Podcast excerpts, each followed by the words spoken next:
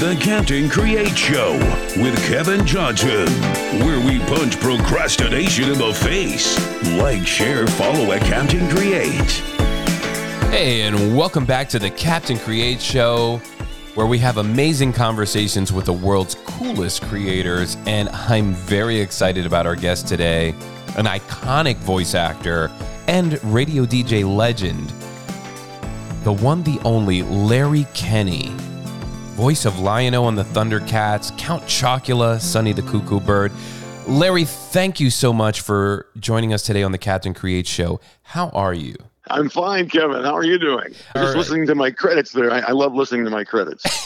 Well, they're well deserved. I mean, you know, I'll be honest. Like I'm 45, and so when I was 10 years old and Thundercats came out, I just remember, you know, laying on elbows and knees, you know, just watching that show. And yeah, never in my life did I think I'd be having a conversation with you. So yeah, it's sort of a bit of a dream come true. And yeah, here we are. And here we are. I want to rewind first, though, before we get into like the meat of your career. Like, let's start about like, what was Larry Kenney like as a kid? Like, what did you want to be when you grew up?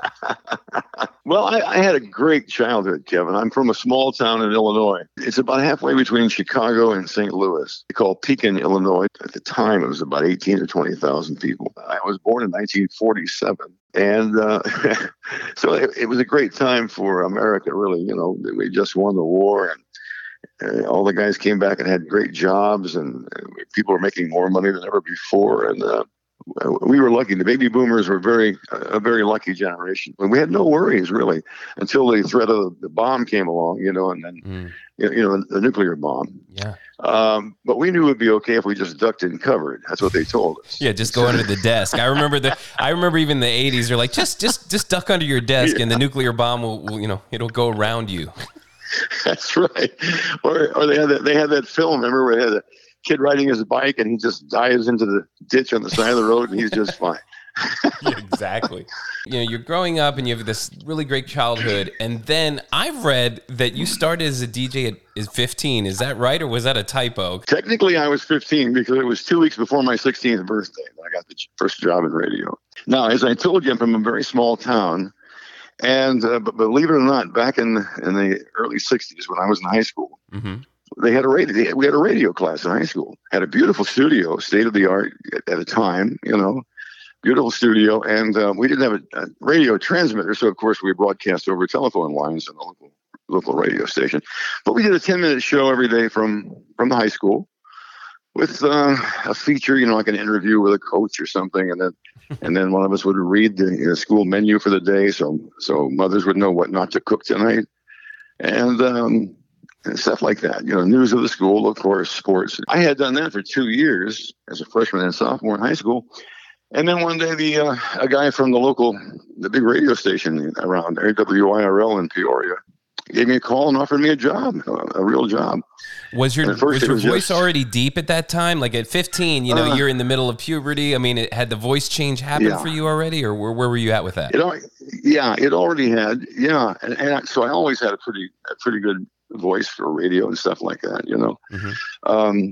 And I was already a clown. I was class clown. You know, I was one of those guys that, you know, if I had a nickel for every teacher or school administrator or policeman or anybody, any authority figure, for every time they said to me, Larry, I hope when you grow up you find a way to make a living with your little jokes and funny voices. I guess I do have a nickel for every time I was told that. Yeah. Okay, so you get this job, and then how does it evolve? So you're 15. You what was that like? First day on, you know, in the studio and doing like a real radio job that young. Oh, it was amazing. Well, as I said, I had already for a couple of years been talking, quote, on the radio, you know, from the high school. But this is a whole different thing. You know, this is with jingles and, you know, somebody going, Larry Kenney, you know, the old kind of jingles. Mm-hmm. It was fantastic. I, as a matter of fact, the first minute I was on the air, I changed my decision about what I wanted to do the rest of my life. Up to that point, I had been a sports writer for the local newspaper. Interesting. Since I was 14. Yeah. So you wanted to be a writer, and then you got that opportunity, and it totally shifted your direction. Turned it right around immediately within 10 minutes. And I really liked the sports writing too. I mean, I would cover the local high schools, basketball, football games, things like that, and mm-hmm. take a camera with me and take pictures of the game, and then go back to the newspaper office, write my story, turn in my film, and go home and try to get my homework done in time for school the next day. And I really loved that. I had my own byline in the paper, stories by Larry Kenney and everything. But then that one day when I, and even through that, I was still doing the radio at school, Mm-hmm. But that first day they put me on the air, and I knew I was getting paid for it. 85 cents an hour, mind you. Wow. Yeah. Well, it was a 2-hour show called School Scope. It was me and another high school kid. Uh-huh. And we would talk about the different high schools, all around town, and what team was playing who, and what was going on at this school and that school. It was really just kind of a professional version of what I've been doing for 2 years anyway at my high school. Yeah, I did. It was a 2-hour show, but they paid me $3 a week because they gave me an hour for preparation time. You were rolling, man. You were rolling in dough in the 60s, man. Are you kidding, man? I was living high. I was really doing well.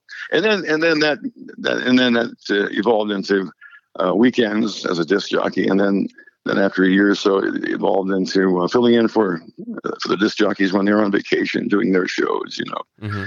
And then finally got my own show. Was that your big break? I mean, what would you say? What would you call your big break? Was it the age 15 WIRL, or was it Imus? Was it WHN? Where would you say this was the big shot for me? Well, it sounds corny to say, but they all were. And each time I got a new job, it was thrilling. I think, like anything else, though, probably that first day on the air was, I'll never be able to repeat that feeling in my mind. Although I've loved what I've done, I think, like many other things, it's you never can capture the first time. You know what I mean? Absolutely. I totally understand what you're saying. So yeah. you move from that, and like I said, you go to WHN, you have Imus in the morning, a long run there, yeah. and then you jump into Bowling for Dollars. What's that like? Yeah. Well, let's see. I had been in New York for 2 years as a disc jockey mm-hmm. at WHN. And had done some stuff already with Don Imus on the air. And I get this call. My agent calls and says, hey, somebody wants to put you on a game show on TV.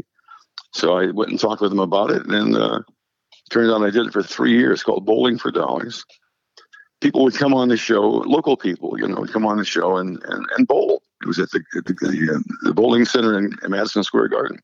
Wow. And they would win money and prizes depending upon how many how well they did. You win 4 strikes in a row, you win a brand new car. You roll 3 in a row, you win maybe a nice set of jewelry or something like that.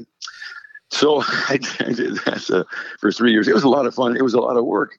I was already doing the morning show at WHN from 5:30 to 10 in the morning, mm-hmm. and then the TV show was 5 nights a week. So we taped the TV show every Friday, and that was a pretty rough day because I would leave my house at 4 a.m. to get to into New York for my radio show at 5:30. Mm-hmm. Do the show, and then at about 9:30, I would start putting makeup on for the television show while I was still on the air. In between records, putting my makeup on. Wow, multitasking. And they always had the car waiting for me, and I would rush down to Madison Square Garden, and we would tape 5 half-hour shows. And by the end of the day, I was pretty wiped out. All right, so You got this great radio and even TV career bustling there, and then let's talk a bit about auditions. I had been doing commercials. I started doing Count Chocula in the late '70s and Sonny the Cuckoo Bird in the late '70s. But I had been doing commercials all along ever since I started in radio. Were you working through an agent, and they would approach you with information, or did you find auditions? No, that's the big difference, as in the smaller markets. You don't have an agent, and there really aren't that many big advertising agencies. You just either do the commercials for your own radio station, or for the local TV stations or whatever. But once you get to New York or Chicago or LA, you pretty much have to have an agent, because this is where almost all the work is done, and the competition is incredible, so you can't just walk into an ad agency or a audition place and say, here I am, use me. How did you get your agent though? Like, did you already have one because of the radio stuff? Good question. I've never been asked that before. Let me think. They actually contacted me. I was in Chicago and I already got the call from New York that I want to come to New York and work. And I said, yes. Mm-hmm. And then about the next day, I get a call from this guy who was an agent from New York, but he was in Chicago and somehow got my number. You know, they called the radio station. Mm-hmm. And he said he was an agent and he'd like to represent me when I got to New York. And I said, sure. And it turns out it was the best agent of all of them, I think. John Buckwald and Associates is my agent. And I've been with him now for almost 50 years.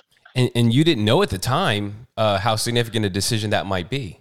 I didn't. I knew you had to have an agent, you know, but I quickly found out that he was not just an agent. He was a super agent. He was Howard Stern's agent, and he had a lot of actors.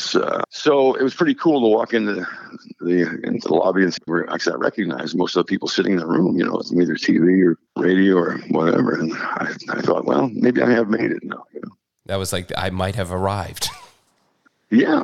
Wow. Yeah. I'm worthy. I'm worthy. Let's talk about Count Chocula and Sonny the Cuckoo Bird because we're still in the 70s. Yeah. So, you know, did you audition for those? Were they offers? How did it work for those two roles? No, I auditioned for both of them. You have to audition for almost everything. Okay. There may be times when an ad agency decides that they've used you on something before and they think you'd be great on this particular new commercial, and they'll just call you directly, but that doesn't happen very often. Mm-hmm. So, yeah, for both of them, you know, one day you get a call from your agent and he says, okay, tomorrow at 10, you need to be at this particular case location, and you're going to be reading for whatever. You know, in this case, say you're going to be reading for they want a new voice for Count Chocula, let's say. So that next day at 10 o'clock, I would go to the designated place, and they hand you a script and give you a little while to look it over and all that. And tell you what you need to know about the character of the commercial. Well, actually, when I took over for Count Chocula, I didn't have to come up with a new voice. In fact, they wanted someone who could duplicate the voice that Jim Dukas had been doing Count Chocula for probably since when I was a kid. Okay, and he was retiring, as I recall. Yeah, so they auditioned a couple of hundred people, you know, and then picked the one they want. Same thing actually for Sonny the Cocoa Puffs Bird. The guy who had been doing him for years and years moved down to L.A. to do some TV and movies, and so that left that open. And again, they wanted someone to get as close as they could to his voice because it was established already. The kids knew the voice; they didn't want to change it, you know. Mm-hmm. So that's how that works. And so, you know, what did it feel like stepping into these sort of already established iconic characters? I mean, what was it like that now I'm the voice of Count Chocula and Sonny the Cocoa Puffs Bird? No, I'm Sonny. Get away from me. That was cool. You know, like I said, I was replacing in both situations guys that I had grown up watching and listening to, you know. So you know, that was kind of a treat, but it was also very humbling, you know. I felt a lot of pressure that I put on myself. Turned out I didn't have to because I could do the job. But yeah, anytime you replace somebody that's either very well known or has been doing something for a long time. But I figured if the people from the ad agency who were doing the auditioning, if they felt I sounded enough like him, then the kids would. And that turned out to be true. Now, when you were a kid, did you do funny voices and stuff? Like, this is something that you knew you already had in the bag? I mean, because, you know, radio versus, you know, these characters are totally kind of a different animal. Yeah.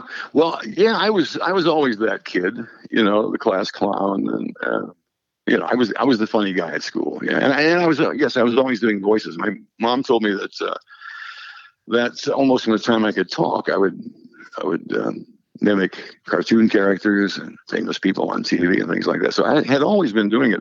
And in fact, even when I first started in radio when I was 15, after I had been there for, you know, enough time that I felt I could branch out and spread my wings, I started using character voices and cartoon voices on my show. I read that they would like join you, like you'd be doing the primary DJ role, and then these characters would like come alongside you as if they were in the booth with you. Yeah, I would either knock on the desk and somebody's at the door, you know, let's see who's at the door.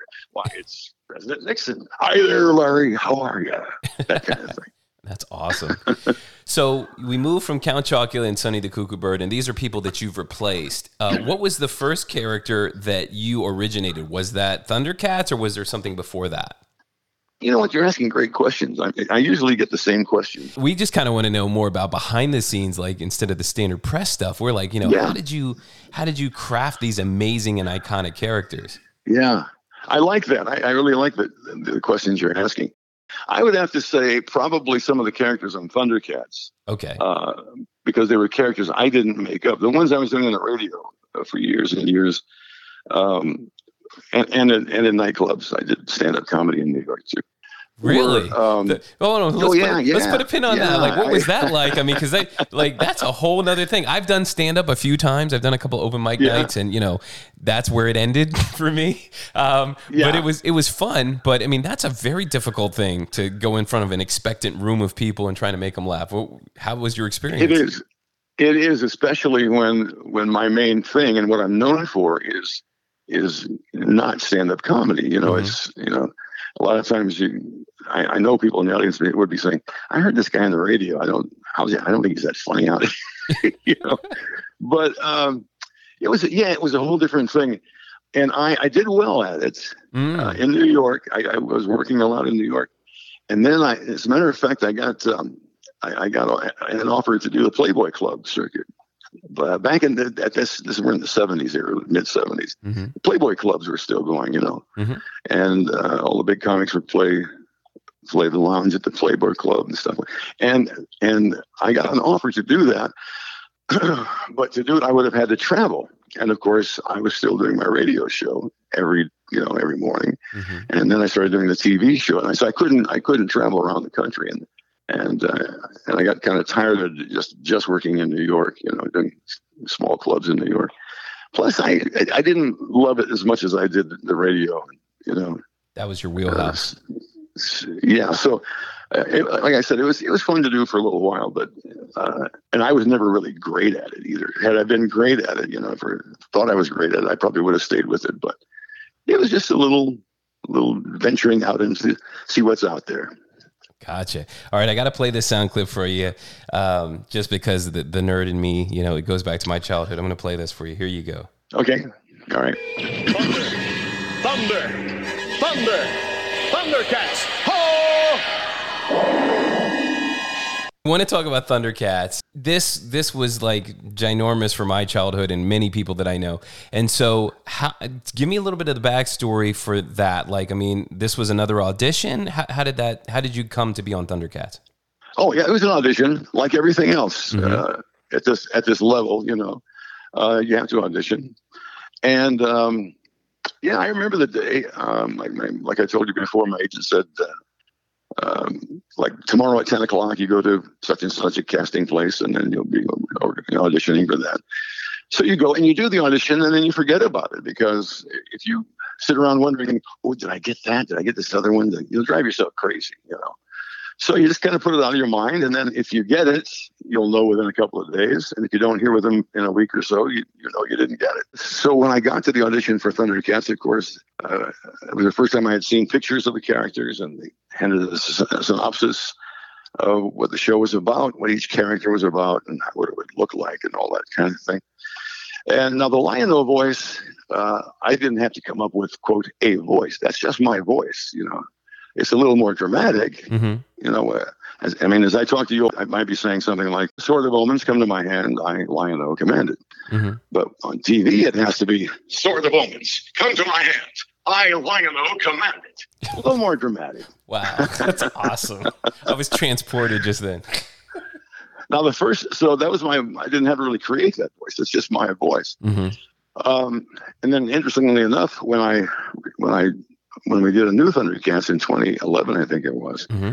I played Lion-O's father, Claudus. Right. And that worked out well because my voice naturally had gotten older, if you will, more gravelly, you know, so that worked out.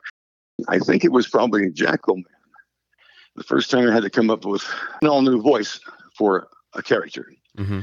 And I recall I'm sitting there waiting to go in and do my audition. I'm thinking, I'm looking at the drawing of him. You know, he looks like a jackal, which is a kind of nasty, you think of a jackal, like you think of a, I don't know, what, a wolf or a coyote, where they're kind of sneaky, you know. And kind of wily, you know. So I had that in mind.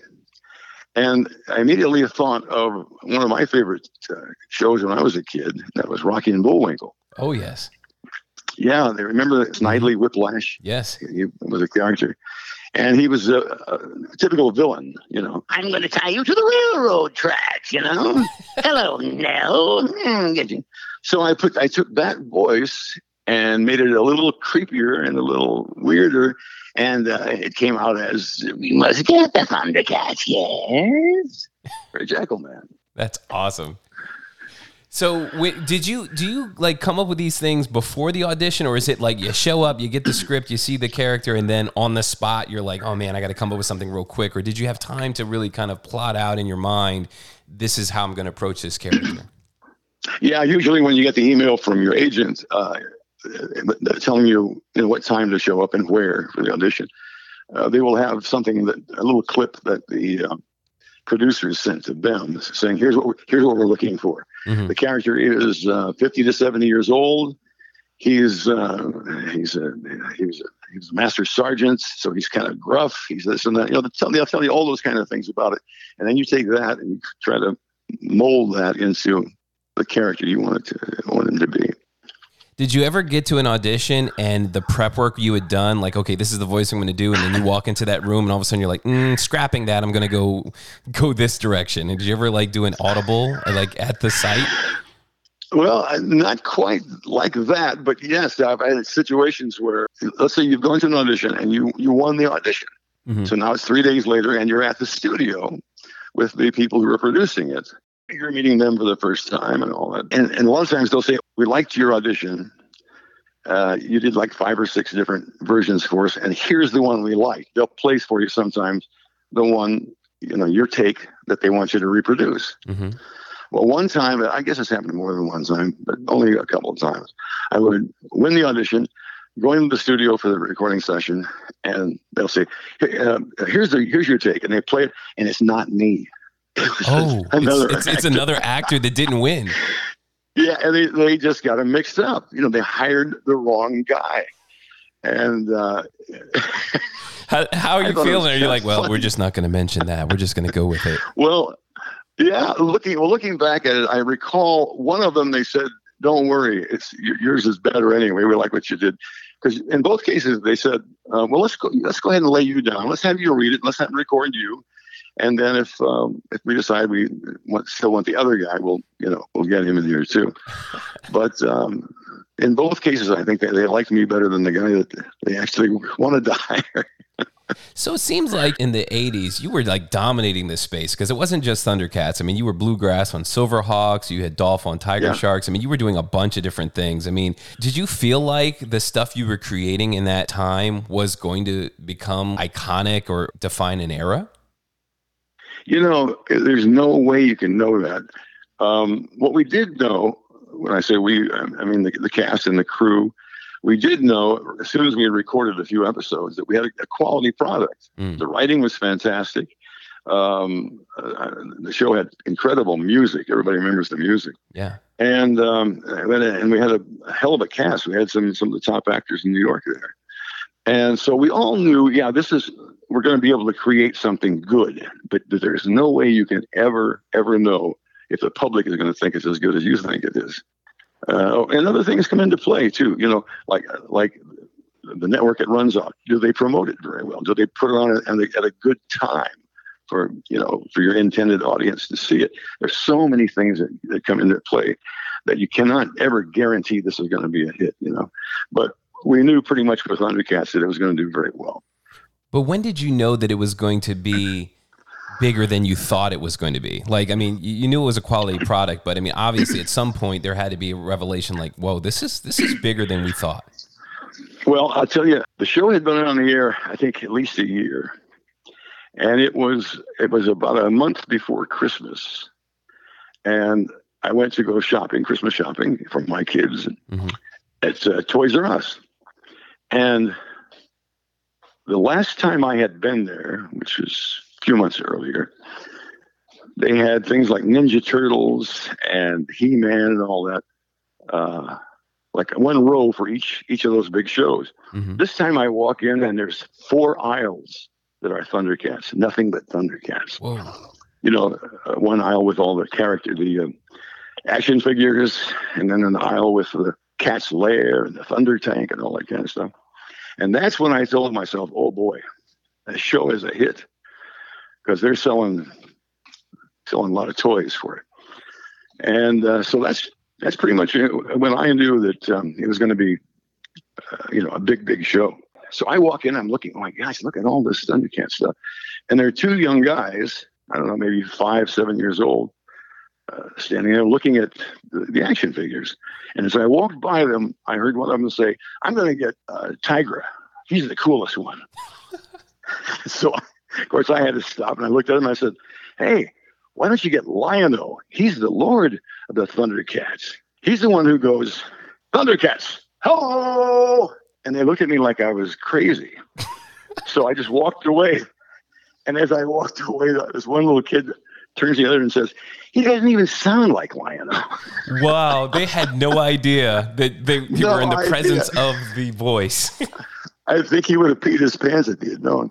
But I just laughed and walked away. I thought it was so funny. He doesn't even sound like Lion-O. That's incredible. I definitely had the Thundercats lair, and I had the Lion-O figure where you flick the back and he flings his sword and the whole thing. I remember my parents had a VCR. This was 1985, so VCRs were sort of just coming in vogue, and I remember pausing frame by frame and trying to draw Lion-O because I was interested in animation at that time, even at 10. Wow. So it's an incredible achievement. And, it's funny throughout like you said, the decades, there's been remakes. I mean, they did the 2011 reboot, even a 2020 with the Thundercats Roar, but also Family Guy. Let's talk about that. Like they wanted you to come on and do some voiceover kind of spoofs of that. How did that come about? Yeah. I guess Seth MacFarlane just decided he wanted the real Lion-O, if you will, because he had done Lion-O on Family Guy a couple of times. Mm-hmm. He had done the voice. They did the little parodies of Thundercats, and Seth MacFarlane did the voice. And of course, he's a genius. He sounded great. Mm-hmm. I don't know why, but this particular bit that they wrote for it, they wanted the real Lion-O. And I remember my son, who was about 14 at the time, something like that. Mm-hmm. He said, Dad, you got to do this. And I said, I don't think so, because I've seen Family Guy.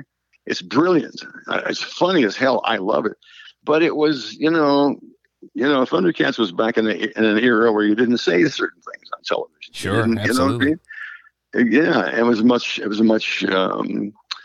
How do I want to say? Much tamer. More tame. Exactly. Good word. Mm-hmm.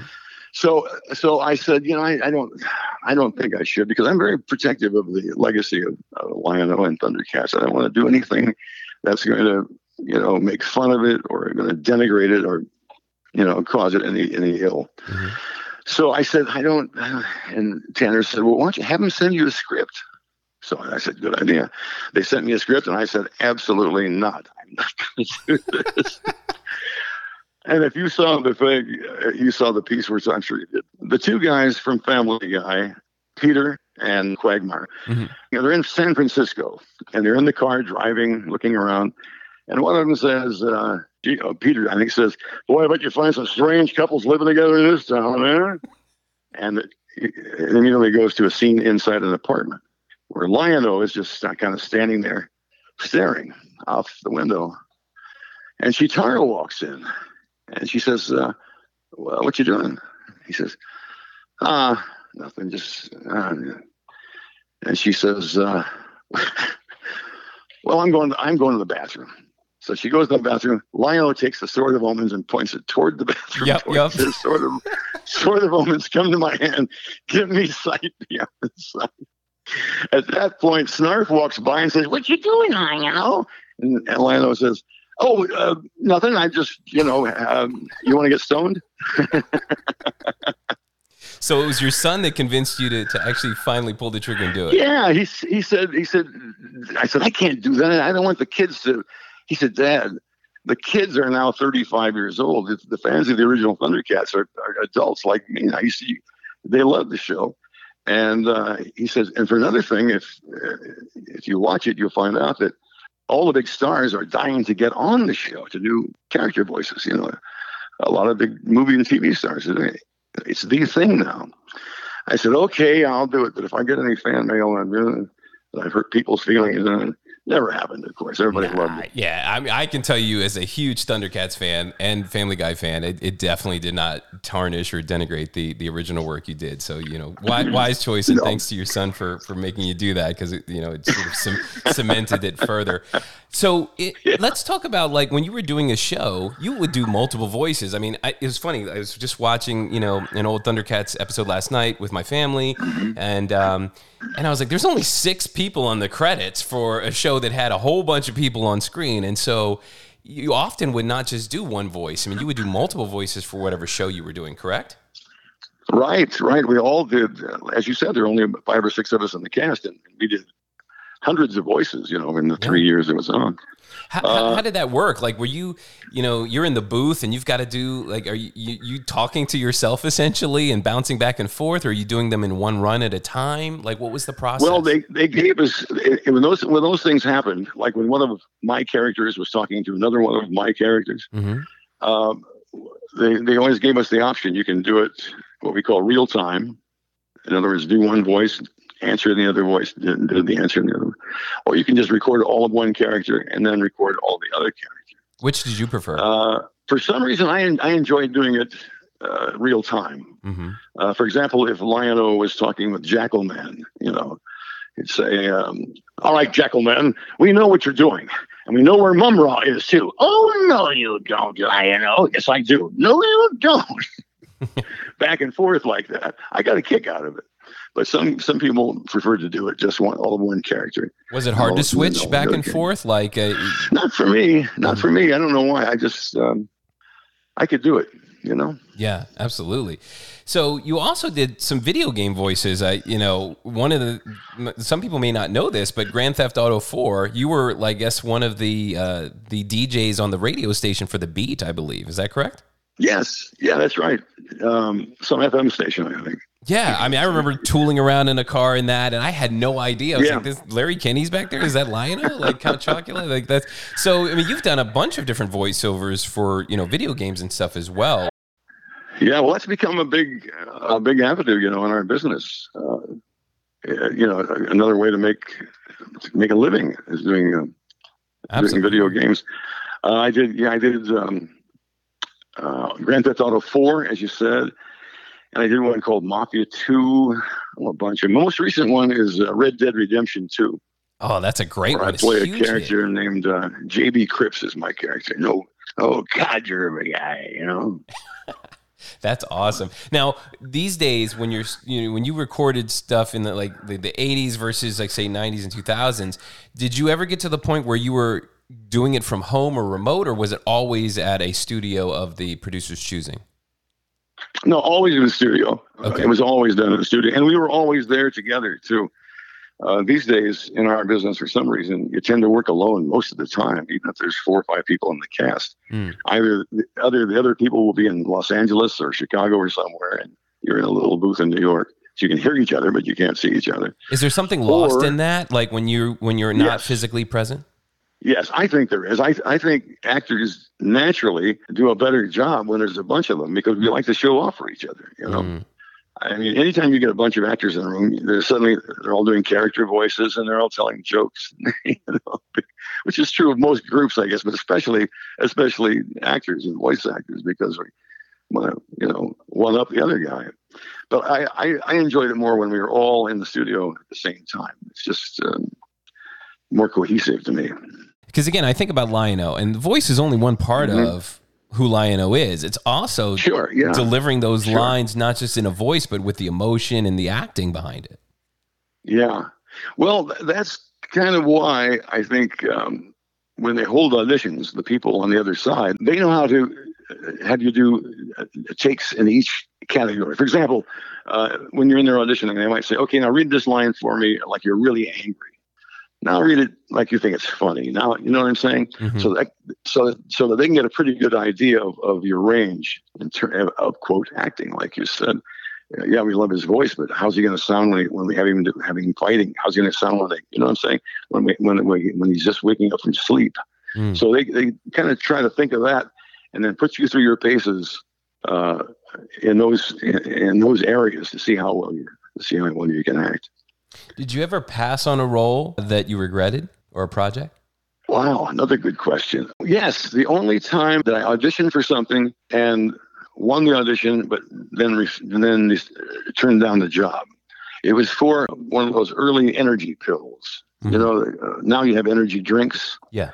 Back in the 70s or probably early 80s, there was a couple of products where you took these pills or powders, and they gave you more energy.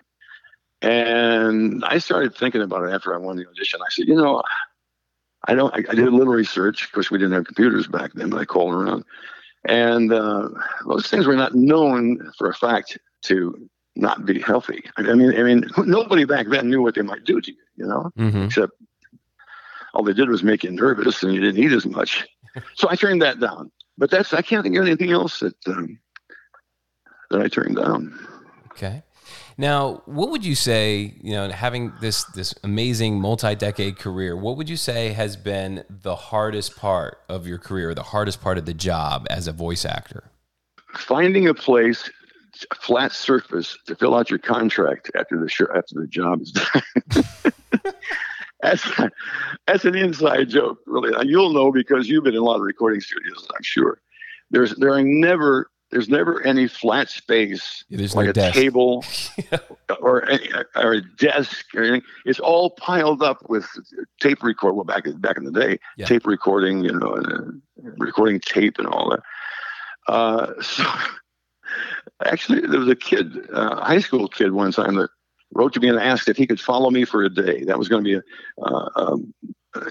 his project for some kind of a school paper, you know. Mm-hmm. Could you follow me around for a day and see what I do, and then ask me questions about it? I said, sure. And at the end of the day, he asked me that same question. He said, what would you say is the hardest part about what you do? And I said, well, you saw me all day. You saw that the hardest thing I had to do was find a place to put my contract down so I could sign it. He started writing that down. I said, no, I'm just kidding you, but it is true.